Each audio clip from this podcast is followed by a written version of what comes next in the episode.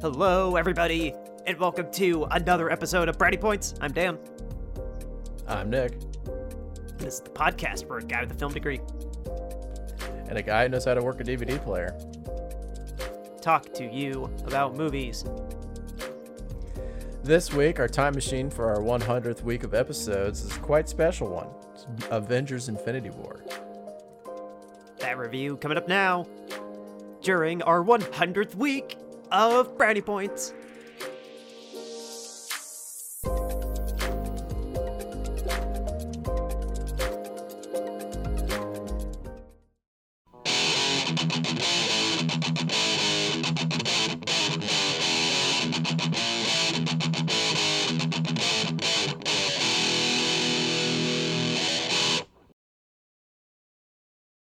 Guys, Dan here, interrupting real quick before we get into the review of Infinity War.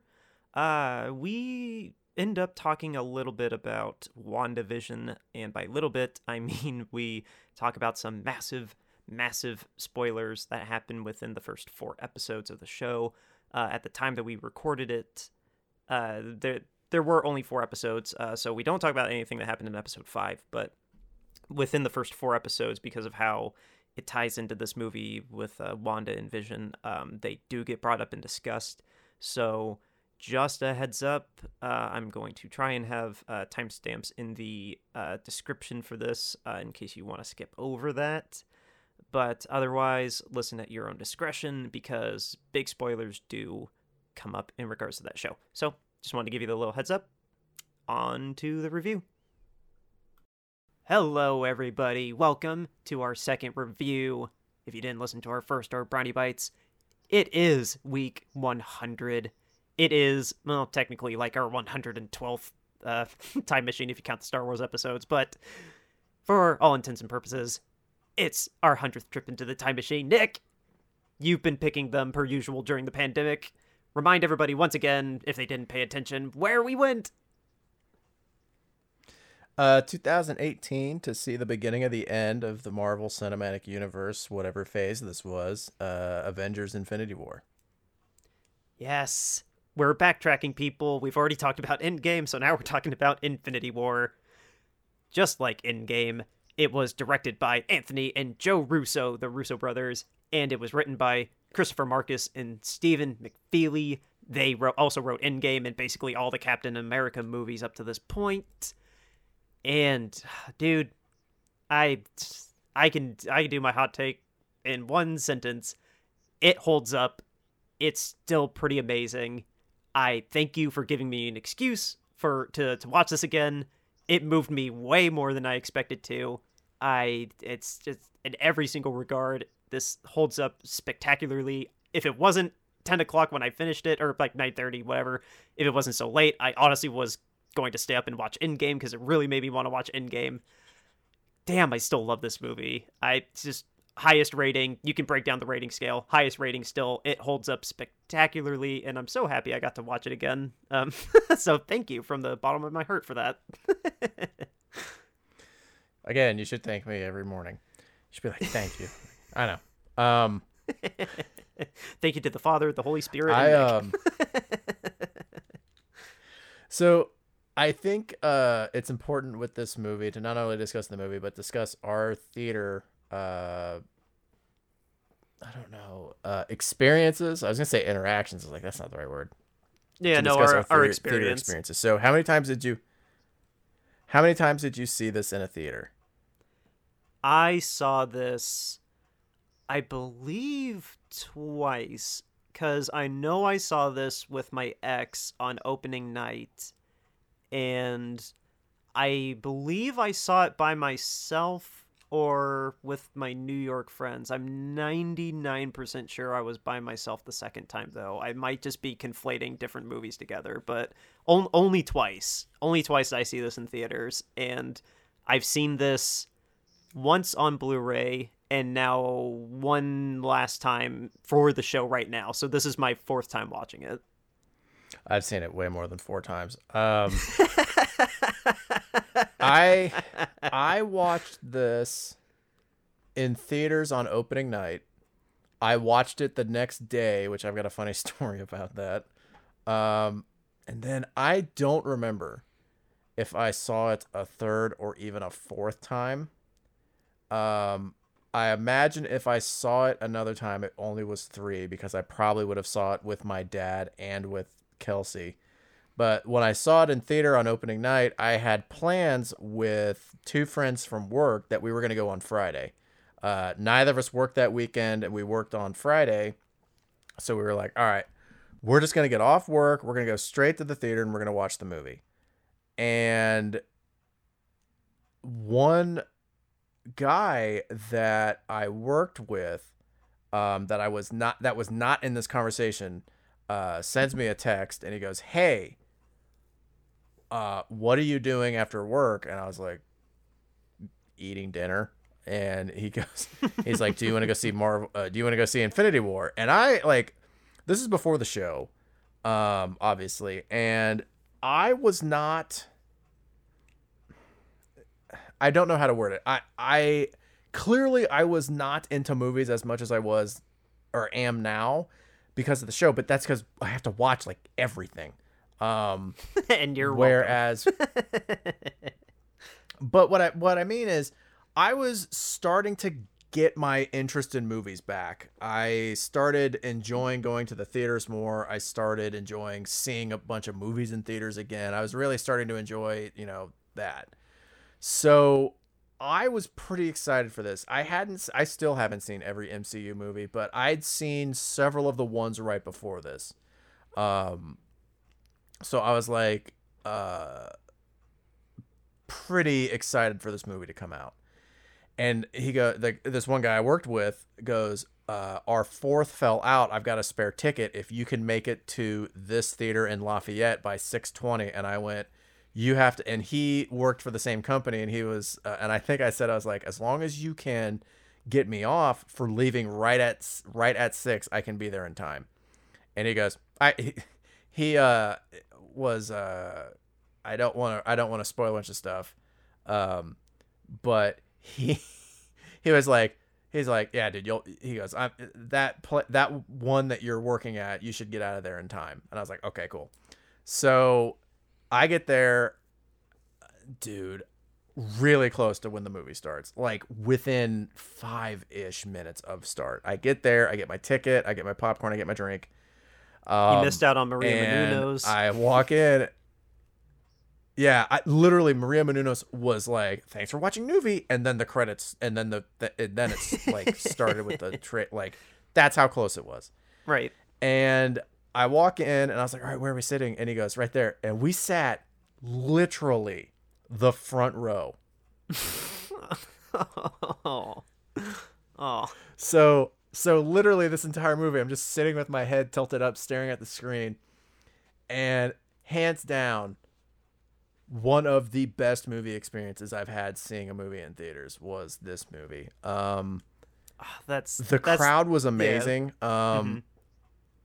I remember uh, there was some guy that actually had an Infinity Gauntlet where the stones lit up that was in the theater. Oh, um, that's cool. There was this. I've I've mentioned this guy before. Um, and in fact, he was going to come on and do uh, a thing of Cats the musical because he's seen the musical and he hadn't seen the movie, but just scheduling wise, it fell through because it was gonna it was gonna have to take place during when I was moving, um, and we just couldn't get it to work. It was hard enough for me and Dan to record, let alone work in someone else. Um, right, but um, he was there. It, it was a it was the guy that gave the guy that had the extra ticket, and then this other guy was a big comic book fan. Um, so I'll tell you why that was important later in the movie. But there was one guy to my right that was not with us, and what I think it was, I'm not positive. I think it was the scene where Thanos gets the axe in the chest if it was not that, it was when they're on Titan and they're trying to get the gauntlet off. Uh, but I'm pretty sure it's when he got the they got the uh, axe in the chest because I remember I'm pretty sure it was this point because I I just remember and I've mentioned this before sitting there and I was like, "Oh my god, they stopped him." And I just hear from coming from my right, get the gauntlet off, get the gauntlet off, get the gauntlet off, get the gauntlet off, get the gauntlet off. And I was like, what? And I turned and looked at him, and at that moment, I went, oh, he's still alive. And I turned my head up, and I hear, you should have gone for the head. And then the snap. And so I had an amazing experience. Like I said, I was there for great crowd moment cheers. That guy saying "Get the gauntlet off." I like literally at the time Thor realizes, "Oh, this is a problem." Is when I realized it was a problem. I was like, "What are you talking about?" Oh God, no! And I turn and look at the screen, and the snap happens. Um, the leaving the theater. So, w- the snap happens, Mhm. and everyone knows what happens. And the movie ends and I, I just i love the way i really love the way this movie ends. Not just for the fact that it like has such a dark and dour tone but how they end the movie is captain america going oh god. Like realizing we failed and this is not only affecting us this is affecting literally the entire universe. Having it end and the post credit scene teases Captain Marvel, but it still shows like, oh yeah, there's no hope because this is what happened to the snap outside of just the Avengers that were on screen. And I just remember like standing up and turning and looking around, and we're all like, oh my god, and we all left depressed. Um, and the next the I go to work the next day, and what's funny is I have a text message. One of the guys I was working with that I was going to see the movie the next day with. He goes, "Is your car parked outside this theater?" And I was like, "Yeah, I got an extra ticket, or so and so had an extra ticket and offered it to me, and I I took it because I was dying to see the movie." And so that group of friends was like, "Oh, you went and saw it before us." They were all mad, but I didn't. I didn't spoil a thing. I didn't say a single word of anything that happened in that movie. So the the next night we go to the West Lafayette Theater and we watch it there, and I think I'm the only person in this theater that's seen it to this point. Mhm. And I'm sitting there and um when you see Stormbreaker come through and hit the and hit the bolt and then it hits Thanos, I just turned and looked at my friends and I didn't watch like most of the rest of the movie. I just watched their reaction. And it was it's honestly one of the best movies endings to watch if you know what's going to happen and no one knows what's going to happen. Because I turned and and just the reactions on their faces and especially like Peter the Peter scene where he's begging for his life gets me every single time. Like I get choked up every single time during that. And just watching that and then it ends and they turn and look at me and I was like I had to keep that from you all day. and they were like Jesus Christ and I was like yeah. But um the one last thing before we really start getting into thoughts about the movie itself rather than just the movie going experience um is my friend that I saw it with the first night that was the big comic book fan that was supposed to come on here at some point. Um the post credits scene. So Sam Jackson dis- disintegrates and drops it and then it blinks and it shows that logo and then it cuts to black. He went, "Oh." And the three of us, the other three in our group that had no idea what was going on, looked at him and like, "You got to tell us." Like, I have no idea what that is. He goes, "I'm pos." He's like, "I'm almost positive that's referencing Captain Marvel." He's because he was like, he goes just because of how pixelated it was because it was on a beeper. I don't know for certain, but he's like, that really looked like the Captain Marvel logo, and I was like, oh okay.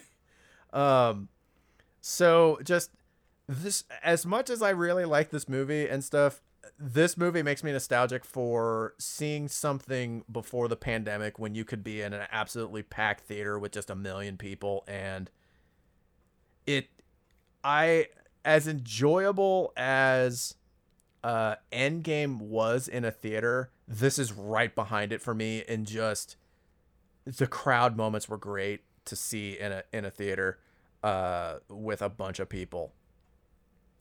Dude, I I I I don't have quite as memorable a, a story as you you do, but I I can add my experience. Here's the thing. I loved I loved my first time seeing this movie that much and I was in the front row. The worst viewing position in a movie theater.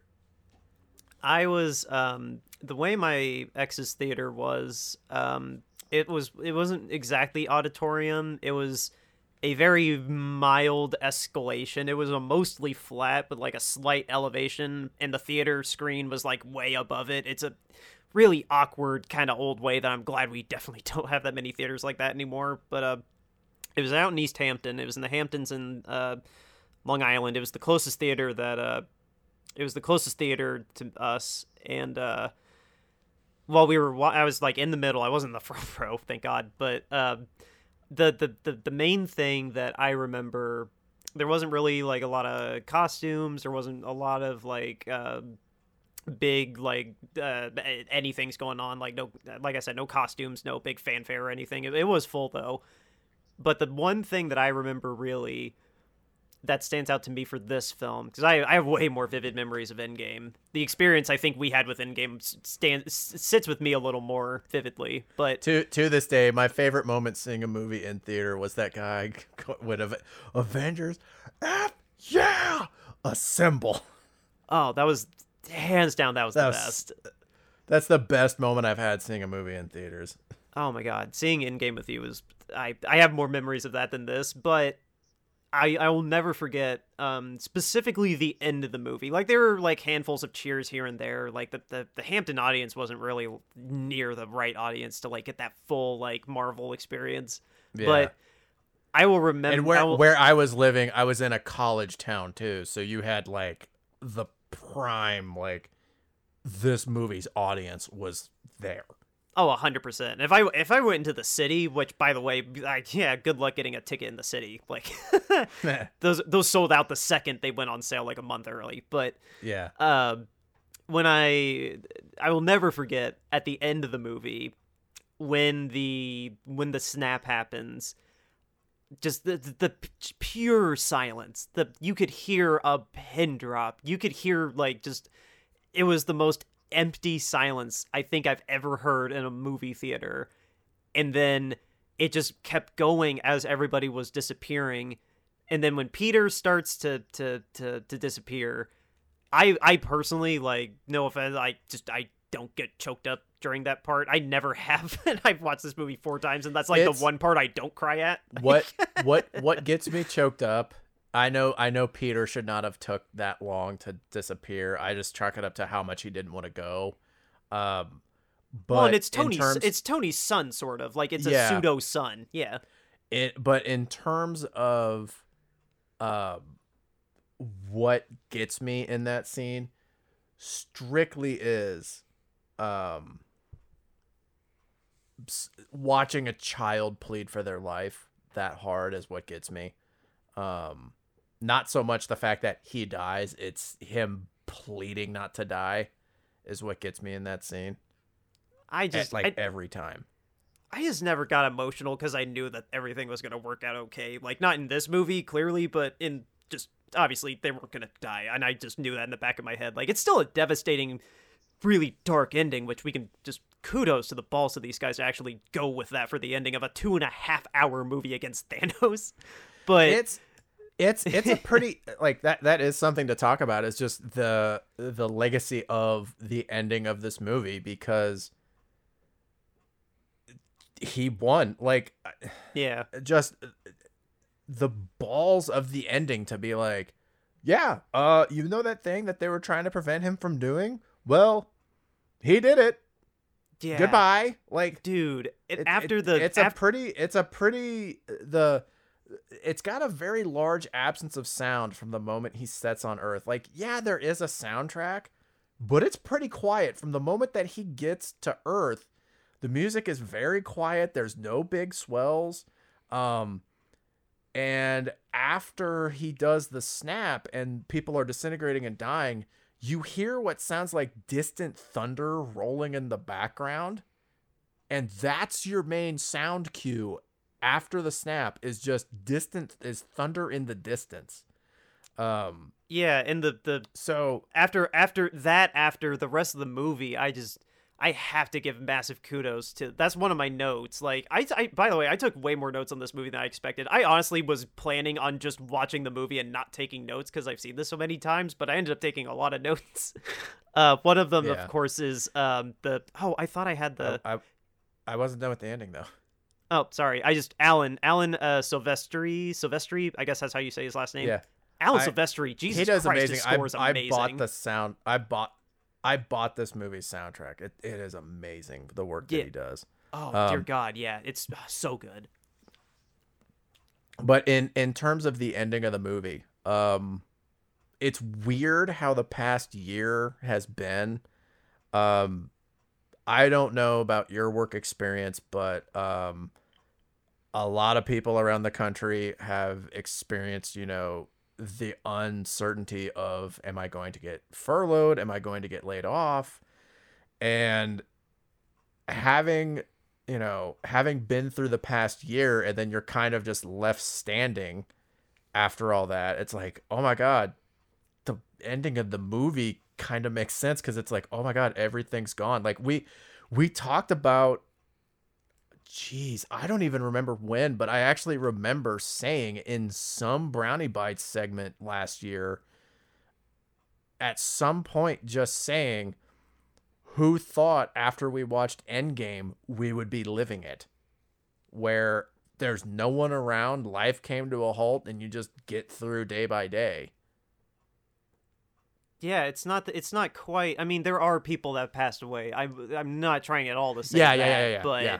but for it's it obviously not at that scale, but it really kind of it really kind of is. Obviously not to that level of destruction, but it like when you said it yesterday just in terms of like your job, like it's not a bad analogy. It's not a bad analogy and I maybe I just don't relate to it cuz my my life didn't quite connect exactly the way that you're thinking, but the way that thinking about it it really is kind of apt, especially now when you just say just the world in general the the the, the norm that we had really is a pre-COVID, post-COVID. It the, the world has changed.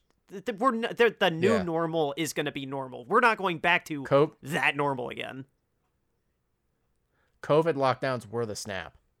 Like Yeah. It's it's so weird seeing this and and like i said it's it, the ending the ending that this movie had back when it came out was very i don't know if risky is the right word but just not No, it is.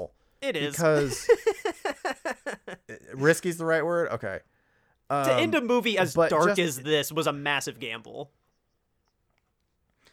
Well, the the other thing too, like the way they died, like when they come back, I know WandaVision shows like um spoiler alert, one of the WandaVision episodes shows the shows the snap ending or the they call it the blip or whatever. Um it shows it shows Hulk like after Hulk snap. Um Yeah, when everyone starts But coming back, the, re- the they reverse, show yeah. they show the dust coming they show the dust coming back together but i remember in spider-man the dust doesn't really reassemble it's just like people just like woo we're back um and yeah. So I, I was thinking of the high school when kids just came back and they're five years older. but what but what i mean is in this movie the way that they perish is kind of is pretty haunting in a way too because they don't just disappear.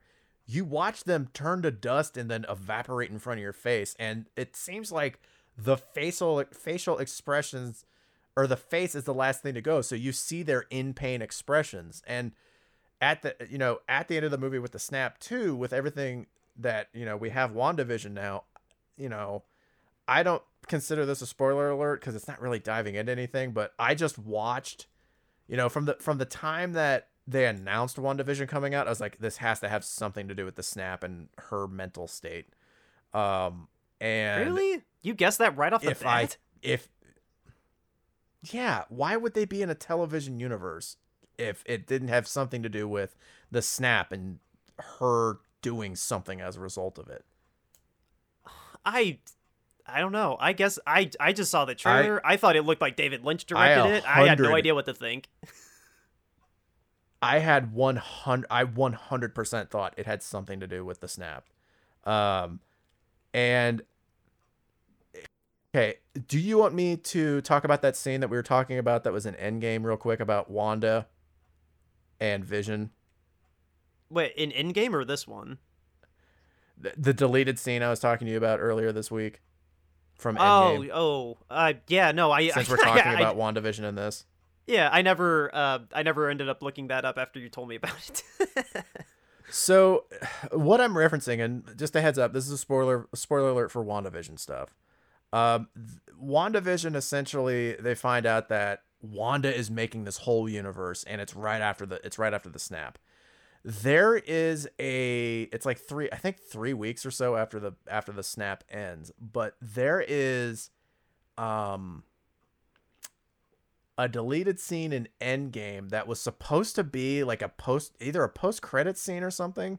It's supposed to be real quick, but Wanda breaks into like a sword laboratory and finds Vision's corpse and then does a magic thing and then now they're in the and then it shows them like arrive in the uh like 1950s TV world of WandaVision and then the scene ended. And they seriously filmed they, that? They confirmed, yeah.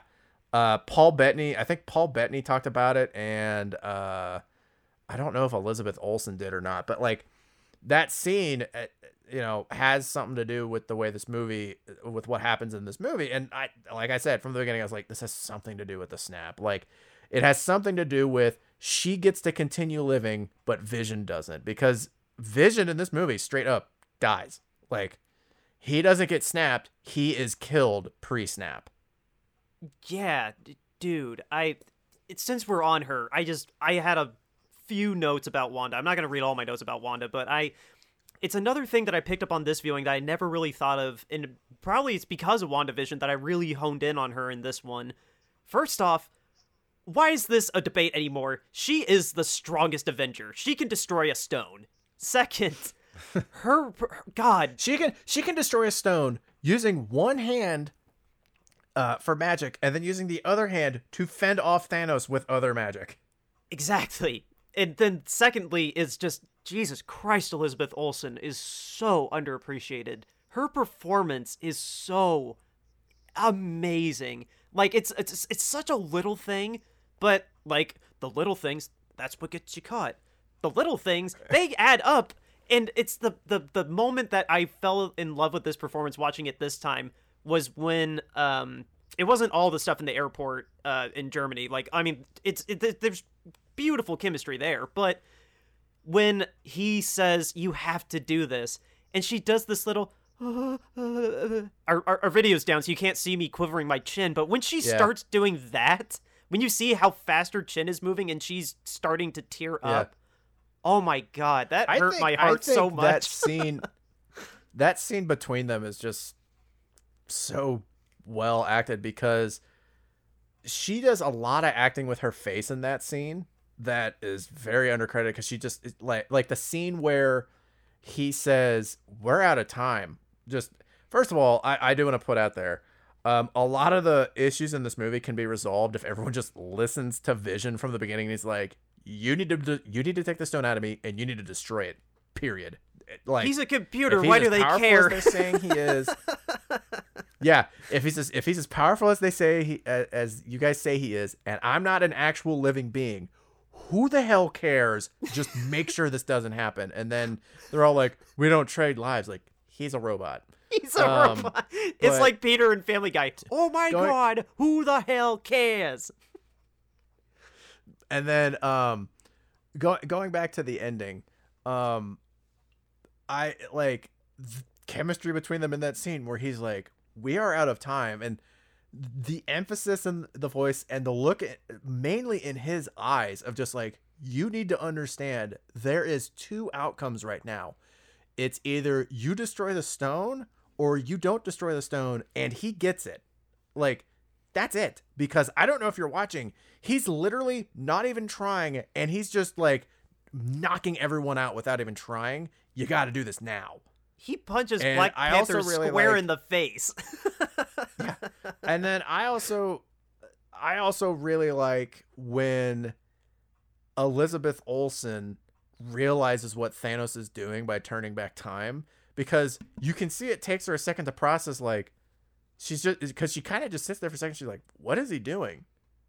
Oh oh and then she's she has it now and she gets punched That was such an oh duh. I should have saw that coming, but I still am devastated every time he does that because uh, the Russo brothers reveal that so I don't know what the right way to describe it is. It just it just happens so I don't know. It's it's, a thing that so- happens. it's so Mhm. obvious it's so obvious but it's not the dumb way to go about doing it yeah, it just you forget that he has the time stone because you're so invested in just her crying and the fact that Vision uh died that like, oh yeah, he can Yeah. just reverse time and middle finger. And- haha.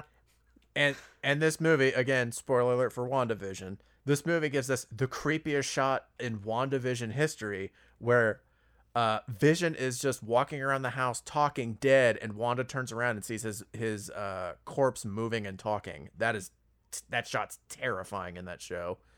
Is it Um, weird that I kind of want a dead of- Vision pop figure?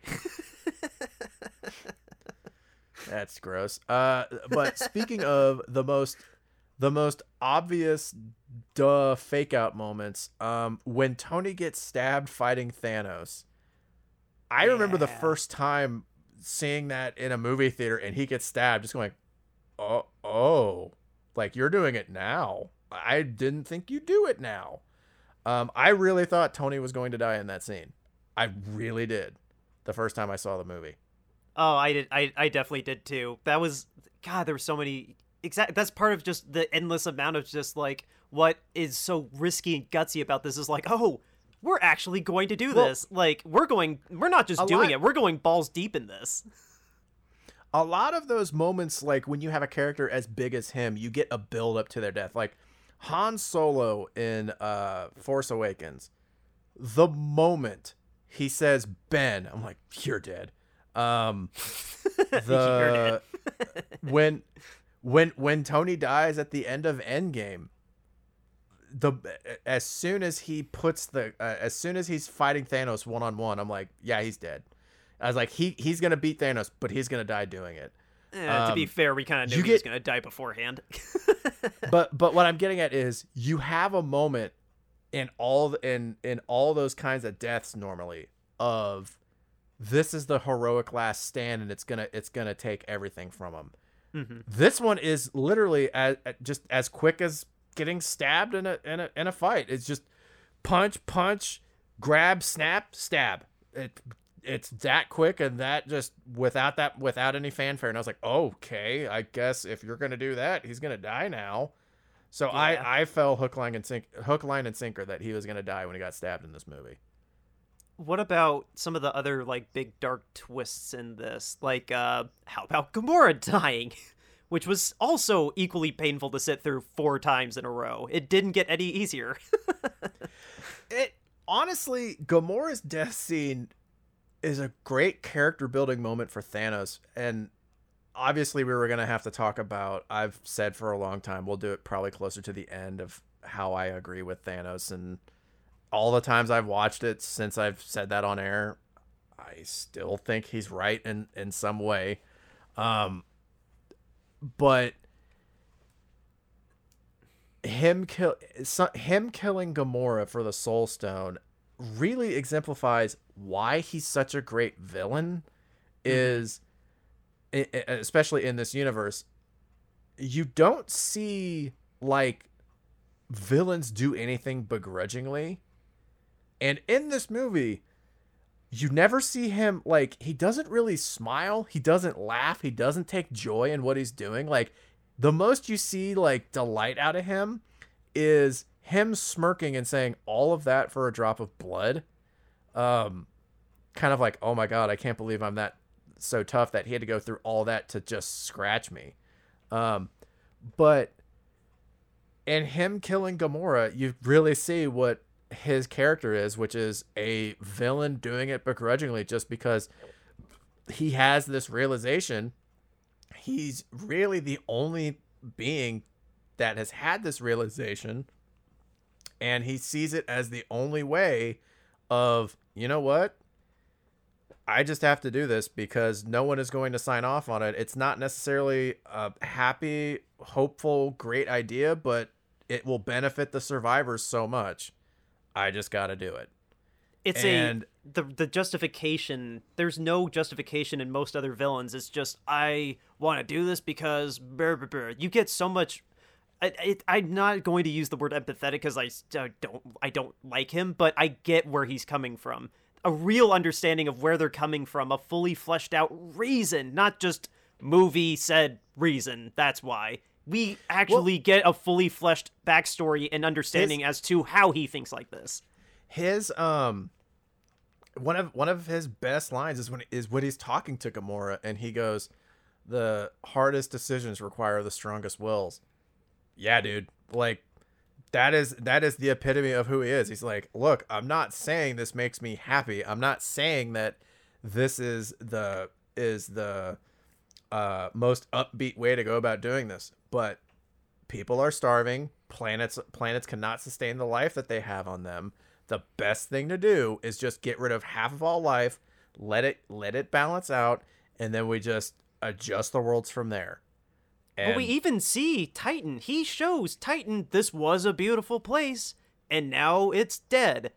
Like that. That hit me this Well, time watching his- it too. his his line when he's talking about that too is he's like they called me a madman. And, he, mm-hmm. and and I just love when he's talking about it he goes it was going it just random fair rich poor old young you just do it at random. And he's like and they called me a madman and now it's destroyed and there's no life on it so maybe they should have listened. Like he he comes across like he comes across as someone that's just like i'm doing my duty. I'm not i don't enjoy it. I just know this is what i have to do. And It's- that's what's like horrifying Ul- about like him. ultron Uh, uh, not only not only what's what makes him horrifying but you know i'm not happy that i agree with him but i kind of like dude your point makes sense to me. Like you know But what it's still Yeah. genocide. It's no one person should have that decision or the power to make that decision or the power to carry forth said But- decision if he has the right to make said decision. It's But- still genocide. but like he said at random and he and the thing is do you really think he goes uh, as he's snapping he's in his head saying who should live and who should die i think he's going randomly erase 50% snap like i believe he is doing it random and He's it's he's still killing people. that bummer um uh it, I, I I don't know where the nuke's gonna land. Punch. it's still pulling the trigger that ends up harming people. um but Again, sorry I, I was reading it i was reading it I, my phone went off like five times and I had a bunch of text messages. I was like, "What is going on?" I was reading it for a second. Um, oh no, it's our Reddit. But- It's our Reddit thread. No. But yeah, it, it- that's the other thing too is how many other villains do in in the MCU have people gone? You know what? He's got a point. Like, um, How many villains are even half as complex as can- Thanos? well, the only other one that I can kind of think of is the villain in Civil War because he's kind of got a point. The issue is the character is just angry about something, and it's not just like he he raises a fair point of yeah, honestly, they should have some sort of jurisdiction, shouldn't they? And then yeah, the way he goes about it is wrong, but like Thanos is is the next step of that guy where it's like not only does he have a have a point, it's a pretty well thought out one to the point where it's like, you know what? Kinda yeah. Like that just means Um, he would win in the debate club in high school. That doesn't mean it's a good idea. just because it's a just Dude, because you, you imagine thought of high, Can you imagine high school? Can you imagine high school Thanos? He's like the fullback on his uh, football team, and he's got like Oh, eighty-seven touchdowns. He's the fullback, he's, he's the edge like rusher, he's wall. everything. Dude, Um, spe- speaking of Thanos, the children of Thanos, the guy that they call Squidward, the one thing I want to point out in this movie is he gets uh when he- they're having the fight in New York, and he makes those bricks turn into like spear tips, and he throws them at uh uh Doctor Doctor Strange, Strange. and then Doctor Strange and Wong fling him back at him, and it it scrapes the side of his head. There is an episode of SpongeBob where Squidward has a clay statue of him, and SpongeBob and Patrick are playing frisbee, and it like goes through Squidward's window, and it hits Squidward's clay statue of himself on the same side of the head, and makes the same like scra- like it's a scrape, but it also leaves like a quarter inch divot in the side of the guy's head. And you look at the guy they call Squidward in this movie, and he has the same injury. And I'm like, I've actually never caught that before until now that the injury looks exactly the same on the same spot of his head. Oh, that was that was the same statue of that meme I sent you that said uh, when they used the wrong temperature gun at Walmart.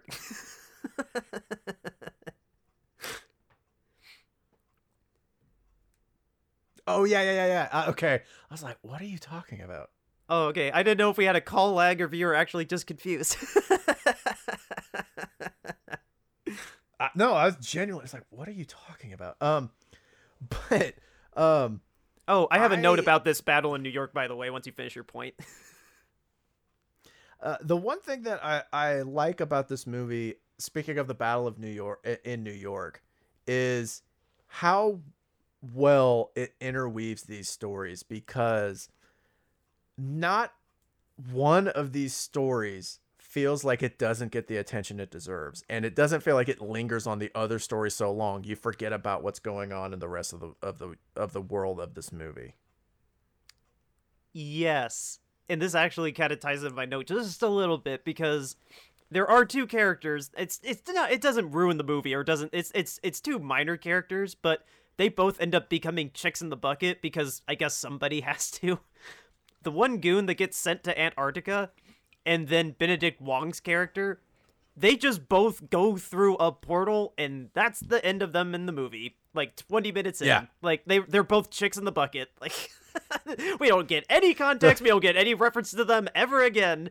Like that goon's probably just dying either freezing to death or starving to death in Antarctica. Like and he's lost one of his arms. He might be bleeding to death, actually. He's a Wampa. oh my god, think- he got transported to Hoth. He's missing an arm. He's a Wampa. He's the Wampa. how do we how do we know those portals portals don't cauterize though? They could be really hot. Eh, true. Um, That's what I'm saying he froze to death. what what do you think of Hulk in this movie? I love everything that happens with Mark Ruffalo in this movie. I love the conflict of the Hulk getting scared to actually come out. That's ah, that's such a cool way to do him Well- in this movie. That's that's one thing I really wanted to praise the movie for because I think it, the people that wrote this movie made the best decision they could in that everyone was going to spend the whole movie sitting there going, yeah, but when's Hulk gonna fight Thanos? When's Hulk gonna fight Thanos? And then just building it up in their head into some, it's gonna be happening during the big final battle. It's gonna be some big crazy fight in the middle of this amazing battle. And instead, they're just like, yeah, have him fight him in the first three minutes, and then have Thanos beat the piss out of him, and then make the Hulk afraid to come out because something can beat him. Literally beat him into submission. I love that choice too Yeah. because like when you're thinking of a structure of a show, like a like a like a spectacle show, you want something big at the start, and then you have a, a series of like varying degrees of impressiveness, and then of course you got the big thing at the end. So yes, I agree. That was a perfect way to surprise everybody with that being right off the bat. Ah, beautiful, perfect so they, writing. They have so the this movie does something that Rian Johnson has tried to do his whole career. Is it has an excellent movie that subverts your expectations. It has the Hulk fight at the very beginning. Um, it has, uh, it has Thor actually succeed in getting back at Thanos, and Thanos still does the snap. It has the Tony Stark stab that makes you think he's going to die. It's got three massive moments in this movie that makes you think oh my god, I can't believe they're doing this, and it subverts your expectations, but it does it in a way that's so good and. Not to drudge up our thoughts on Last Jedi again. Again, we both really like the movie. My biggest say- problem with it is my my biggest problem with it again is he tries to subvert your expectations with literally every decision in the movie to the point where it's like I now expect the complete opposite of what I expect to happen in the scene to happen. So the movie's not even that interesting to watch anymore because I feel like I'm being led to a lie the whole time. The story, Um, the, it's not, it's not the story that's as important as just what can I do to mess with you, you Star Wars fans. Yeah, it it just it just comes it just comes across as I'm gonna subvert your expectations. Um, I say that also being a It's- massive fan of the Last Jedi. yeah, it's it's one of those things where it's how can I do or what can I do that's the opposite of what you think will happen, and it's like, dude, you're not serving the story at, at by subverting my expectations. You're just doing it to constantly do it. Um, yeah, but this this movie has so, has so has several massive things happen, and they're like, actually, this is gonna happen instead. Like, oh, the other thing, the other thing, uh, that's a massive. it's not so much. It's not so uh, much subver- expectation it's- subversion is when Oh yeah, sorry. is is when Doctor Strange says early in the movie he's like if it becomes if it comes between letting you die, letting the kid die and saving the time stone, I will not hesitate to let you two die. And then at the e- and then at the end he goes, "Save his life and I'll give you the stone." And I I remember watching it at that point. I know it's not a super astute thing, but again, I was not a super huge movie person at that point. Was when he says that, I was like because he says there's one way we beat Thanos, and it's like, okay, if there's one way they beat Thanos, and he says that, and he's basically begging for Tony's life, Tony obviously is the key to beating Thanos. Right. But in the real in the real world, we all knew that that was going to be the case anyway. it's hard. I'm I'm sorry. I'm not trying to be the party pooper. It's just some some some every now and then while I'm watching these Marvel movies where it just feels like the all is lost moment is like no, it's calm down. We all know this is going to be fine. Well, I mean this this movie does try and make you feel like all is lost too, because you know. Oh, and that's a, that's a credit to this movie for act again having the balls to actually like, no, we're gonna burn one of our movies and risk the goodwill of the assumption that like people are gonna be coming out here because they know what we deliver, and we're gonna give you one of the bleakest movies of 2018. Well, that's what I was getting at was the bleakness of the movie right off the start. Like like we said, Alan Silvestri does an amazing job with the soundtrack. Oh, And Such a great score. when you- yeah.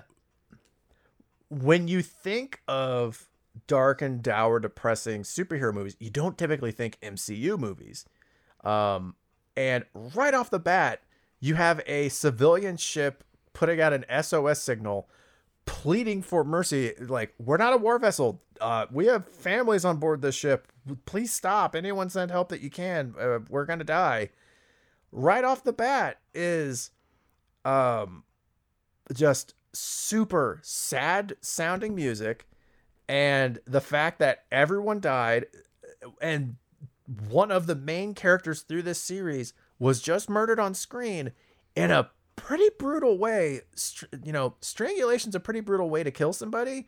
And then you throw in the fact that we watch almost the entire thing. Like most of the time that he's dying due to not having enough air, you're looking at his face. Oh, and it's not just like he still looks pretty. Like his eyes are bulging. He's paled. He's got a little bit of blue veins. Like That's- it is. That's what I mean. Like you That's what I mean. Like you watch a man be strangled to death on screen and then he's tossed to the ground and he goes uh no reincarnations this time or something like that. It's like no, uh, I think resurrection. I, ca- I can't remember the word either. Yeah, no resurrections this time. Yeah, and the, the other thing that's good too, I, I I didn't actually remember or I didn't think of it this much, um, when we went into Endgame, the first time, um, how much this movie destroys like, um, what was the Thor movie before this called? Uh, that was Thor: The Dark World, or was or oh no Uh, Ragnarok. Ragnarok. Thor I'm sorry, Ragnarok. Ragnarok. Yeah, my bad. So Thor Ragnarok, he watches his planet get destroyed. His dad dies. Um, like every everything was looking pretty bad for him, and then he thinks he gets he gets his people saved, and instead he kills. He has he leads half of them to death. Um, and he watches his brother get strangled in front of his eyes. His best friend gets stabbed, and he's left to live with it. He uh, gets a chance to make amends for it, and he gets the he gets the hit on the bad guy that should kill him, but he doesn't do it. Uh, he doesn't go for the head. He goes for a painful death so that he can taunt him. That leaves the villain to live, and then he snaps. He does the snap that he's wanting to do, and then half the population in the universe dies that would break the spirit of a character pretty damn well, wouldn't you agree? Yeah, the way he ends up acting in Endgame afterwards, yeah, it's I it makes more yeah, sense. it like, makes way more sense. Like the Seeing this with fresh says, eyes "Don't definitely say re-help- Thanos' name. Yeah, sorry. The scene where he says "Don't say Thanos' name," that emotion hits harder now. Yeah, getting the recontextualization of seeing this again with fresh eyes after all the Marvel we've seen. Like I've seen Endgame three times before I watched this a fourth time. All this, it really just makes more sense. Like in all these, like yeah, you pick up little things when you watch a movie again and again. Like I don't know, having time to separate from this movie as much time as I have, like uh, upwards of two years at least. Like I really picked up a lot more stuff this time around than I did the first time. And that's that's credit to Kevin Feige for being such a genius at having this plan so uh, down to the T. There's so many little things and he's so character conscious, he's lore conscious. Just it's amazing how much detail he's able to keep track of and have things carry over in the writing and again in the characters. I it's it's incredible how he's been the speaking of- producer of, speaking- this. Speaking of things with characters uh, that need credit, uh, I, I I haven't heard enough about uh, Gwyneth Paltrow and her chemistry with Robert Downey Jr. in these movies. Uh, but Because she doesn't Yeah, remember even Gwyneth- filming this movie. oh really? oh no, you didn't see that. Someone asked her uh, an event. Someone asked her an, an Infinity War and Endgame question, and she legitimately forgot she was even in those movies. I am Um, dead serious. but her her and Robert Downey Jr. have great chemistry together. The scene where um the scene where she is uh talking to Tony when he gets on the ship, you can hear the heartbreak in her voice of please for the love of God, tell me you're not on that. And then if I can not necessarily yell at you, but if you can hear me, I'm going to tell you to get off there because of how not okay I am with this. Like that is another real quick heart wrenching scene and it doesn't get me choked up but it's one of those ones where like that's hard to listen to like you really believe that okay this character is pleading with the love of her life like you gotta get off there because I, I can't do this anymore Does it make it less impactful for you knowing that every time she was in a Marvel movie, it was a paycheck and she could not give two flying craps about being in it? A little bit, yeah. And that's the thing that shows too is after Iron Man after Iron Man I've only seen Iron Man 3 once. I but I can tell after Iron Man 2 they were trying to like have her in the movies less and less. Oh yeah, she was she was totally done after the first Iron Man. It's so obvious.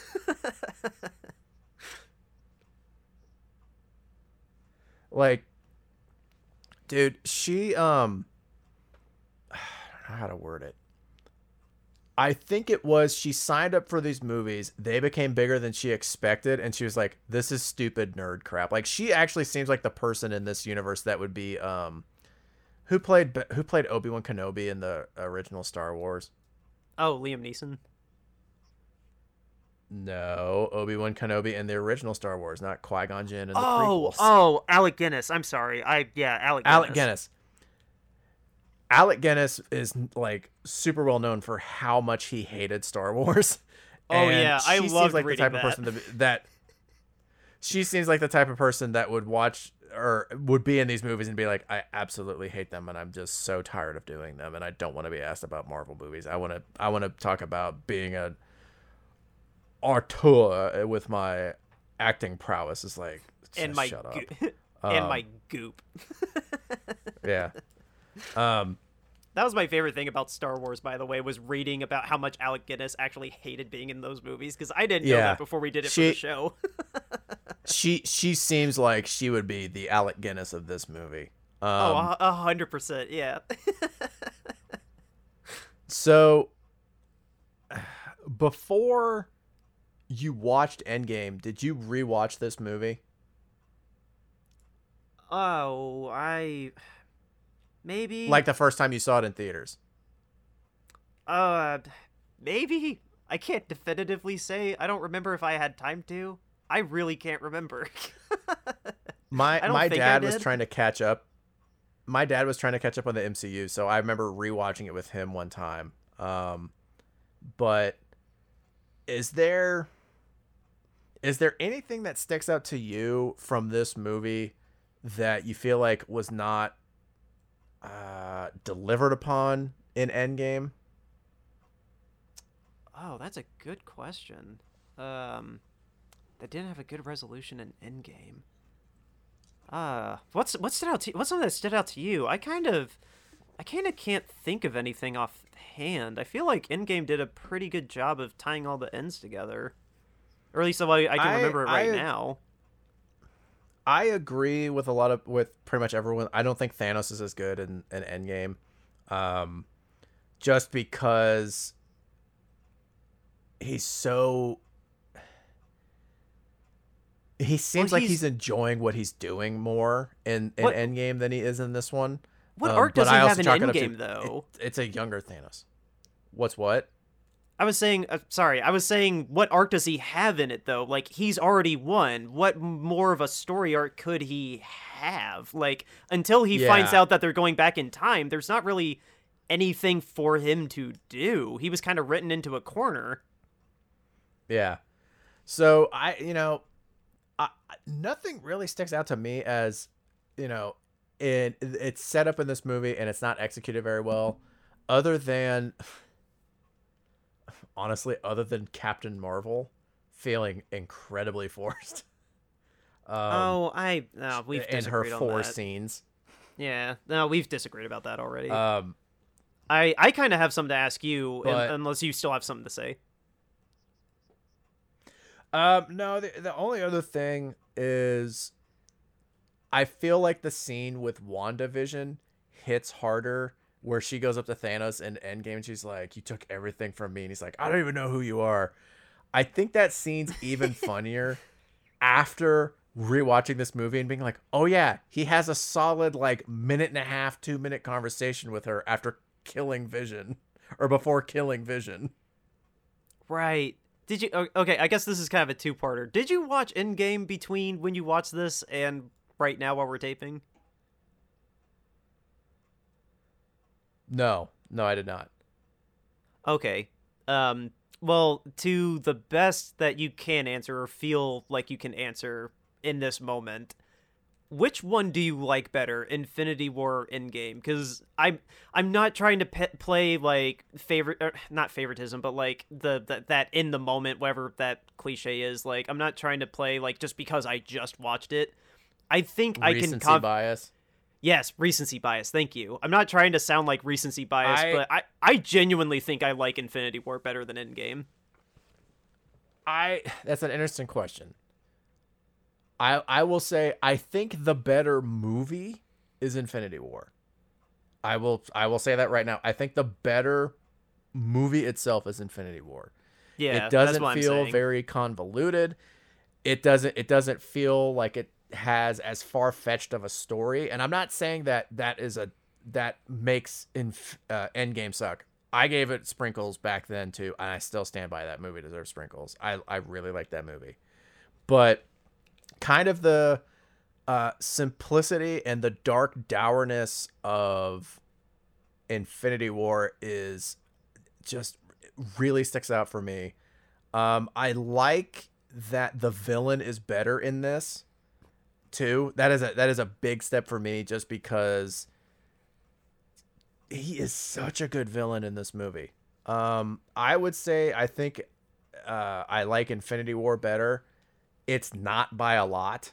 Um, but I feel like um I feel like Endgame has more like I don't know the right word. More memorable moments. I think I think I can sum up some of the feelings that you're feeling.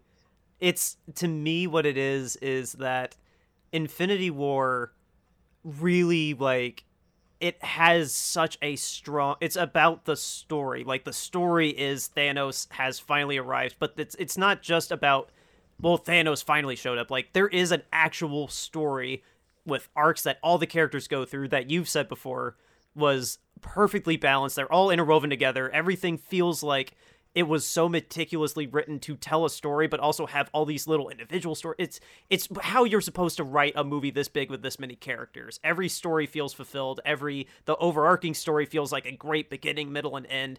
Even though it's dark as hell it's a fantastic movie and it's written so beautifully. So then when we go into Endgame Endgame kind of just feels like the, the the season finale to a TV show. Like it kind of just feels like that sequence of moments where this gets resolved, Yeah. that gets resolved. Like it's a three hour This- third act. this- like it's not really about the story. This gets resolved, that gets resolved. Here's your curtain call moments and here's the payoff to what Yes. you've been waiting for for a couple things. And it that's not bad cuz it's done very well, but if you were to say what would you what would you rather watch? I would probably ra- I'd probably say Infinity War. It's it's a it's not about it's just it's an extra three hours to end the story and say, hey fans, thanks for sticking along with this gamble. Thanks for making it pay off for yourselves and for us. Like this is just the big fireworks final hoorah. It's not about It's- writing a this- good story. It's it's almost like hey, if we were to put these two together, it's a 6-hour movie. Yeah. and a lot of the second half of the movie is going to be fan service and payoff. What if we just make the second half its own movie and we don't feel like we have to cut out anything that people are wanting as fan service and payoff? Granted, again, that doesn't make it bad. It's just that's what it feels like is okay, here's your here's your release of what you've been waiting for. And this movie more is along the lines of hey, here's just this story and here's this really good villain. it's a tr- it's a traditional movie versus fan service. And no, Endgame is not a bad Yeah. movie. It's not a bad movie, but if you ask me like sincerely like what is the better literal movie, Infinity War is definitely the Yeah. better movie because it's more a literal movie. Yeah. And it's it's funny, you know, thinking about it as, you know, kind of the last cuz what uh Ant-Man and the Wasp came out after this, but like it's the Yeah. last huge movie before we started doing this show. Yeah, it was. Yeah, it is. Like it it was, you know, it uh we all got depressed and Dan and I were like we got to start talking about these and record it. Um but well, there was well it, that was 2018. We still didn't. This this was April 2018, so we didn't do the show for almost a year because of March 2019 is when we months. It was almost a year. but it's the other thing that I think is interesting too, like we were talking about earlier, is it has so many story points that feel like they get the proper amount of attention. It doesn't feel like it holds too long on something because that's something that really stuck out to me this time is how well it balances jumping around between all the different story notes. oh, and you know they filmed at least four hours of footage, so to get it down to two and a half Yeah. hours is impressive. Yeah. Like uh the the thing that's funny is or that's interesting about this is how in the beginning in the beginning it focuses so much on um uh Doctor I always have trouble with this name. Doctor Strange and like the Iron Man group story. Yeah, Um, and then it kind of mention, and then it kind of mentions the Captain America uh, storyline, The middle of the movie focuses super heavy on Thor's storyline with the Guardians of the Galaxy. And then Oh, we haven't even talked about Black Panther. Yeah, uh, well, that's what I'm getting at. And then at the end of the movie, it focuses super hard on Captain America and Black Panther. Focuses a little bit on uh, Iron Man's gr- in his group story, and then it brings Thor in to the Captain America and Black Panther storyline. And then Vision is the MacGuffin through line through all the stories. It's Vision's the MacGuffin. Vision is the magical MacGuffin pig. magical Mc... magical MacGuffin Vision. that sounds like the worst special feature to a DVD. Now in magical MacGuffin Vision. Can you? Uh, do you want to elaborate on how, if they just listen to Vision, Thanos' plan doesn't work? Like, what is it? Well, there's not much else What to it. it? You're right. That's there's no movie Yeah, if they like- actually listen to him. like really really think about it. Vision when they get to um uh they get to like shield headquarters and they're like okay this is what's going on and vision goes you got to pull it out of my head you got to destroy it and you got to let me die. And know I, what I I- get what they're getting at where they're like hey th- we're not arguing that the stone shouldn't be destroyed although it's hilarious that they have different storylines where Thor is Thor and the Guardians are like we have to prevent him from getting these stones and we have to keep him and then he's gonna always be after us. Um, Robert Downey Jr. throws out almost immediately we gotta destroy that stone and then uh, and then Doctor Strange is like we absolutely cannot do that and then Vision is like we have to destroy the stone now. Bummer, I have to die. And then everyone in his group is like we're not disagreeing with you to destroy the stone. We're disagreeing with you that you have to die. We think we can save your life and then destroy the stone. it's a computer. Oh my god. Like literally like for what like everyone is just losing a computer that can talk and Wanda is just a slight step above it with like the most elaborate sex toy ever. Well- like that's all well, I it is. I mean, have you have you ever had a hard drive crash? yes, I've had multiple. You'd be in tears too. You'd be well, you'd be in tears too. But what I'm what just what I'm I don't have at- sex with my hard I'm drive getting at is- Dan's like, oh, USB port. Oh, oh, oh. You know what I mean. Oh. Um but oh, the C That's drive. the other thing that I find funny too. It, that's the thing I find funny too about Vision is it's just like so. Does he have working genitalia? Because if he does, he's not a, a he's not a robot. He's an actual human being. Does he have voting rights? Like No, he can he could he can have no, I literally a toy. Like he's got to have blood and organs to be a a, a literal human. Like and then the he would the have a working sex organ. You, you can make anything out of you can make anything out of mechanics in this day and age. Like clearly, like Tony knows how to do it. Like that doesn't mean like and just because he has the soul stone, like I'm sorry, I will put it out there. He's not a person just because he's got the soul stone in his head. I will say that controversially. Spe- speaking, spe- speaking of uh, Tony and technology, do you love the uh, the nanobots excuse for you have to CGI the suit on me now? Oh my god, I'm not I've- getting in that makeup anymore. Oh my god, I I knew that well before this, like way back in like 2018. But that was one of my notes was uh, nanobots, aka I don't want to wear this fing suit anymore. I knew I wasn't gonna forget it, but I just wrote that in my notes anyway, just because it made me laugh. Um, oh, by the way, I was gonna say Uh, I, because of where I'm sit because of where I'm sitting, I can't see the timestamp, so I just put an hour and five minutes in. I was like, you Dan said the f word. Um, okay, but oh, the the other thing I want to say too before we get off of Ultron was, or not Ultron, Vision. Did you notice, or does it bother you that Vision is like the ultimate badass, like, and can destroy Ultron? Is the only thing that can destroy Ultron, but then in this movie, just because movie, he's like worthless in terms of fighting skills. So what's funny about you mentioning him being able to destroy Ultron? I've only seen Age of Ultron one time. Um, the not early great. Avengers. So uh, my relationship with the MCU, I really liked the Iron Man movies, uh, one and two. I've since learned not to love two as much. Um, I remember I liked Thor. I thought Captain America was okay, and the Hulk movie that I own, I saw and I was like, it's all right. Um, and I saw the first Avengers, and I remember people just talking about how incredible it was. And I was like, it's incredible that this movie happened. That doesn't make it specifically an incredible movie.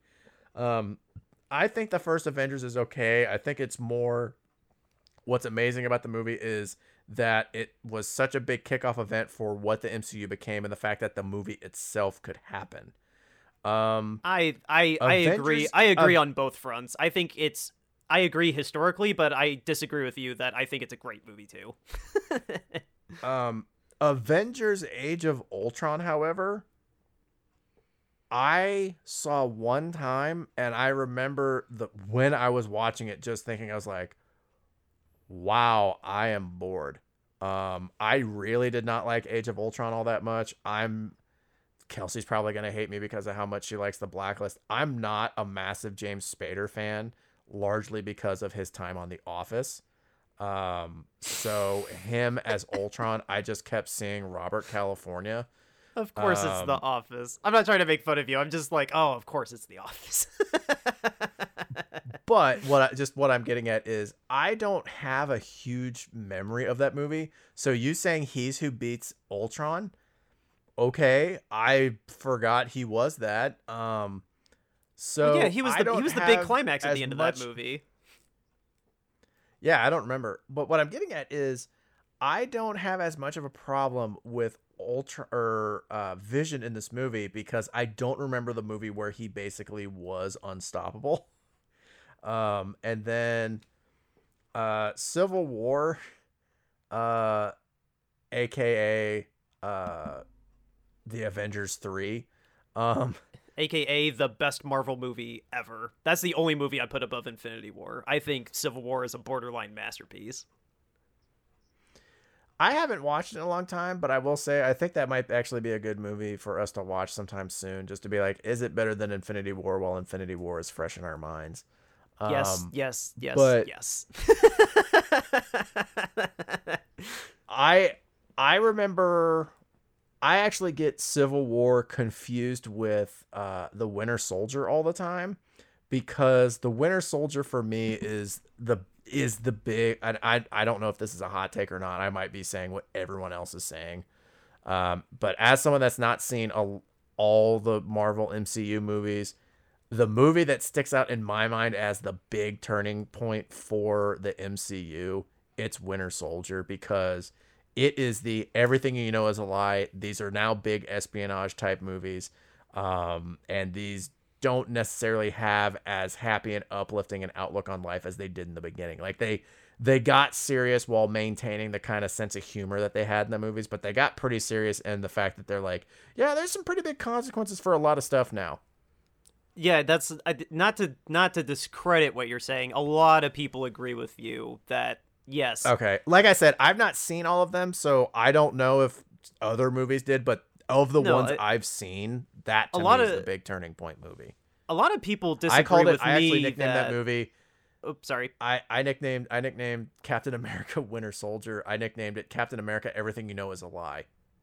I, I, I just said that Civil War is the best one. A lot of people say that Winter Soldier is the best Marvel movie. Like in in the MCU, a lot of people say Winter Soldier is the best one. So to kind of wrap things up before we get to the Nicolas Cage question, um, oh yeah, Nicolas Cage. obviously it was the Thanos movie.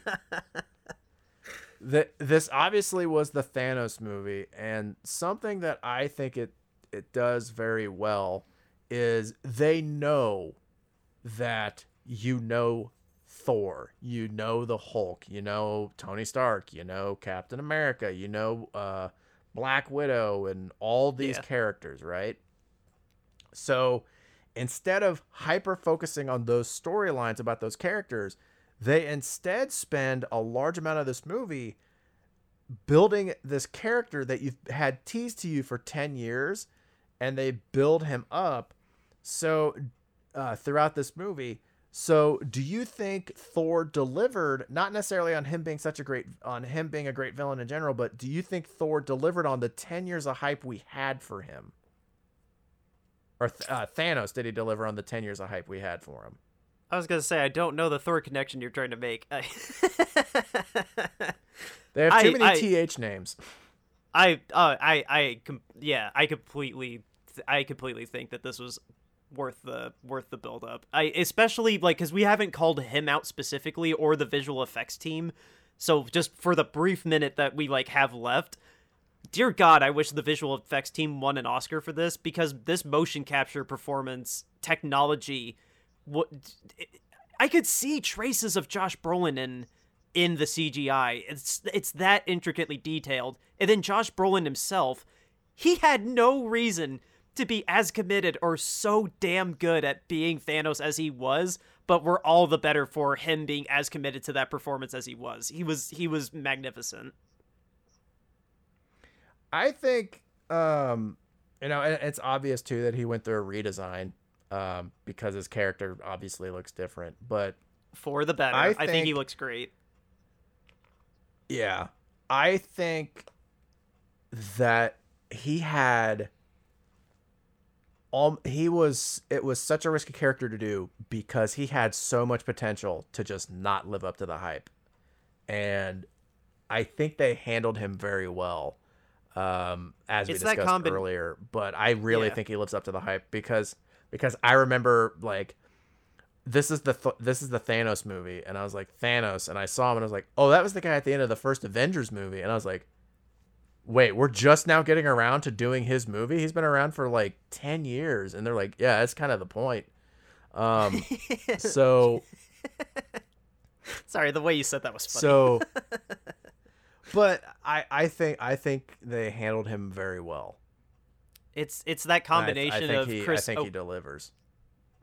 Yeah, it's that combination of Chris and uh, Steven or Scott, whatever his name is, uh, the two writers, and Josh. I, oh my god, they wrote such a great screenplay. And then again, like I said, Josh just a credit to him being as talented and fantastic an actor as he is. Like you can see, I mean, if he if he hated being in this, like Gwyneth Paltrow, I mean, he didn't, but if he did, but still gave us this same performance, like he should have gotten an Oscar for this movie then, like if that was the case. Because he's he's just so great in this. Yeah.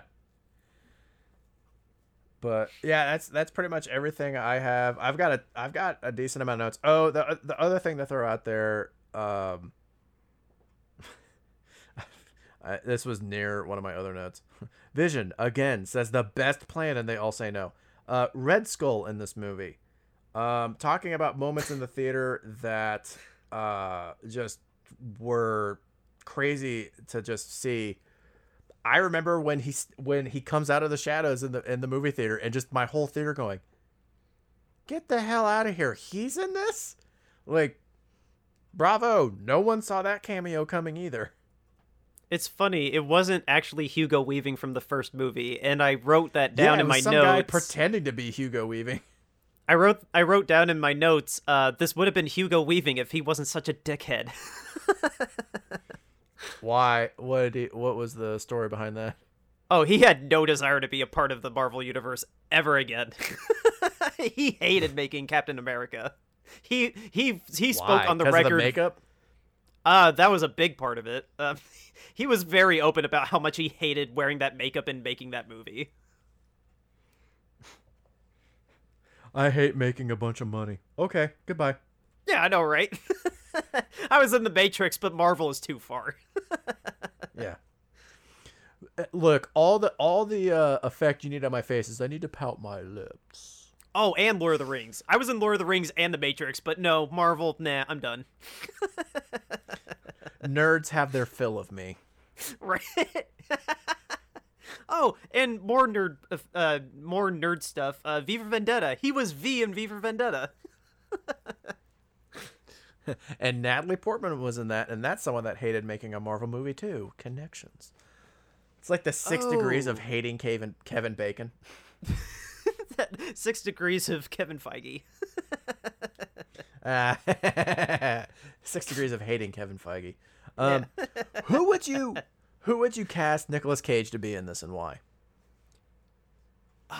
I Oh man, I the the best answer I could say out of the plethora of choices that we have, I want him to be that main henchman that looks like Squidward. I, I am sorry, listeners, I don't remember that character specific name, but oh, Squidward. I'm Squidward. I'm Squidward. I'm really, really Squidward.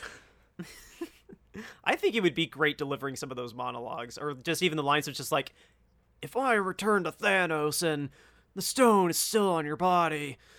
We're gonna have problems or whatever he said so my pick is difficult because it would have ramifications throughout the marvel cinematic universe and i don't want it to don't say Thanos. Ned.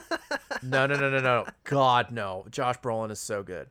What I'm what I'm getting at is Ned, Spider-Man's best friend on the bus. What? I want it to be this one shot the heavy the heavy set guy that looks out the window and he's like, "Oh no, my god, we're all gonna die." I want I Nicolas Cage to deliver that line because I think like, "Oh my god, we're all gonna die." Um, I think that would be hilarious.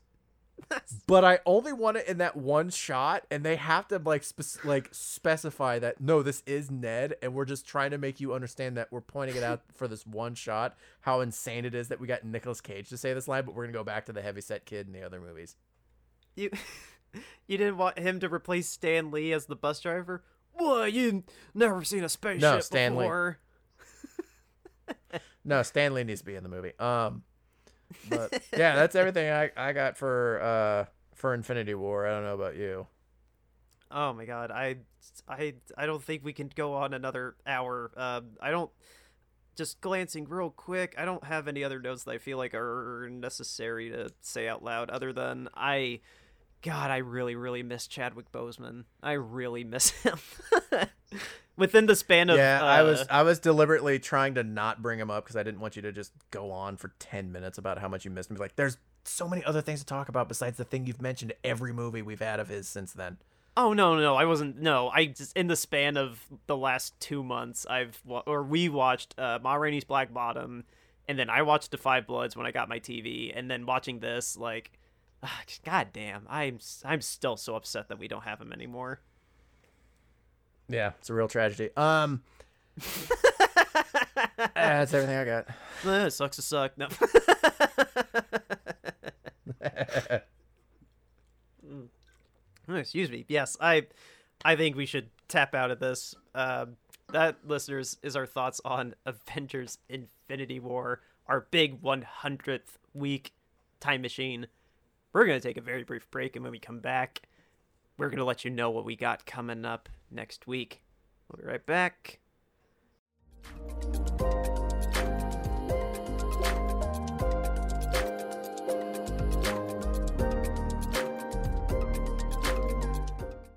All right, everybody.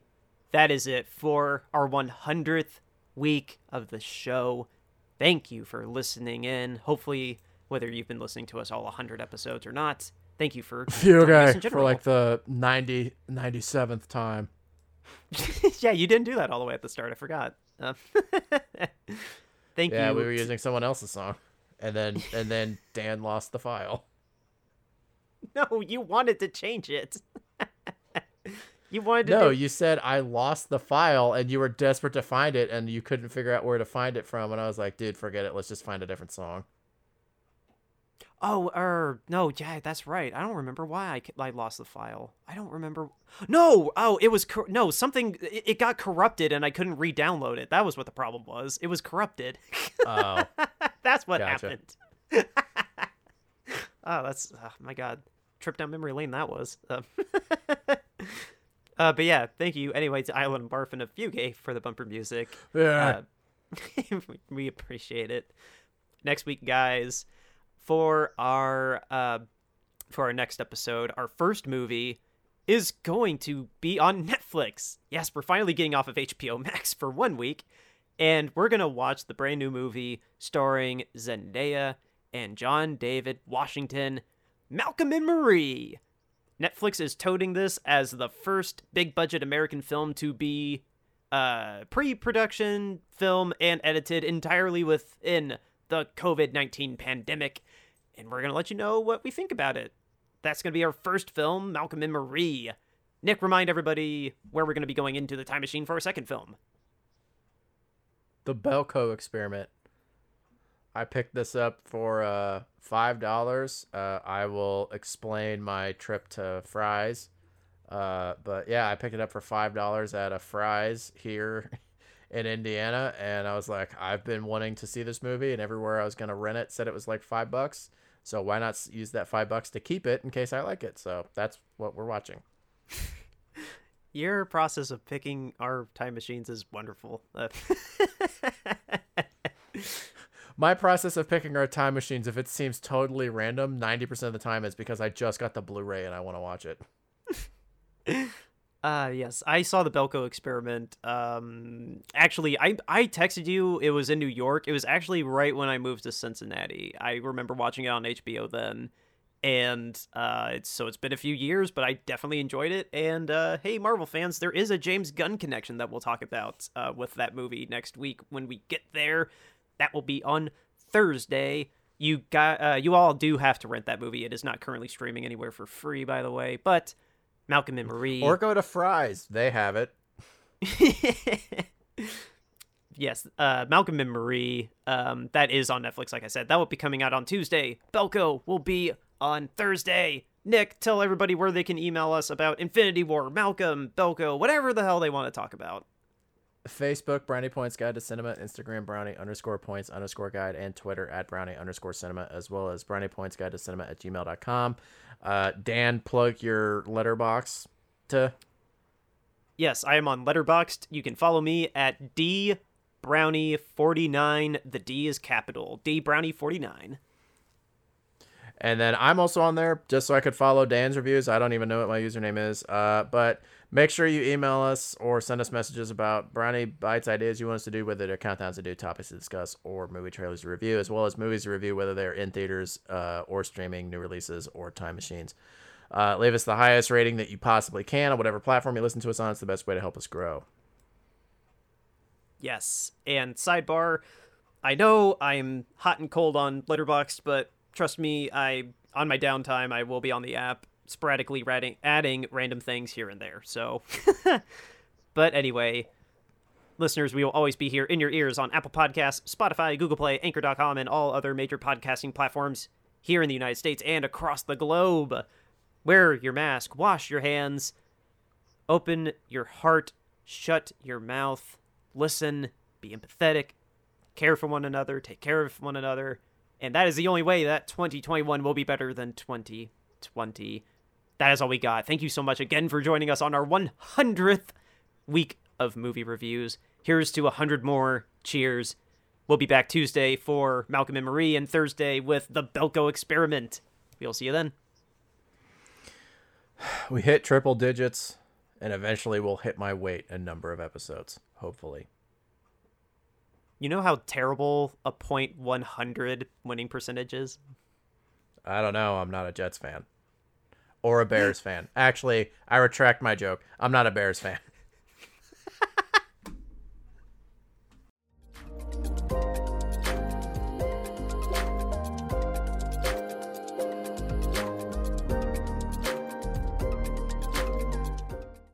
And then Vision is the MacGuffin through line through all the stories. It's Vision's the MacGuffin.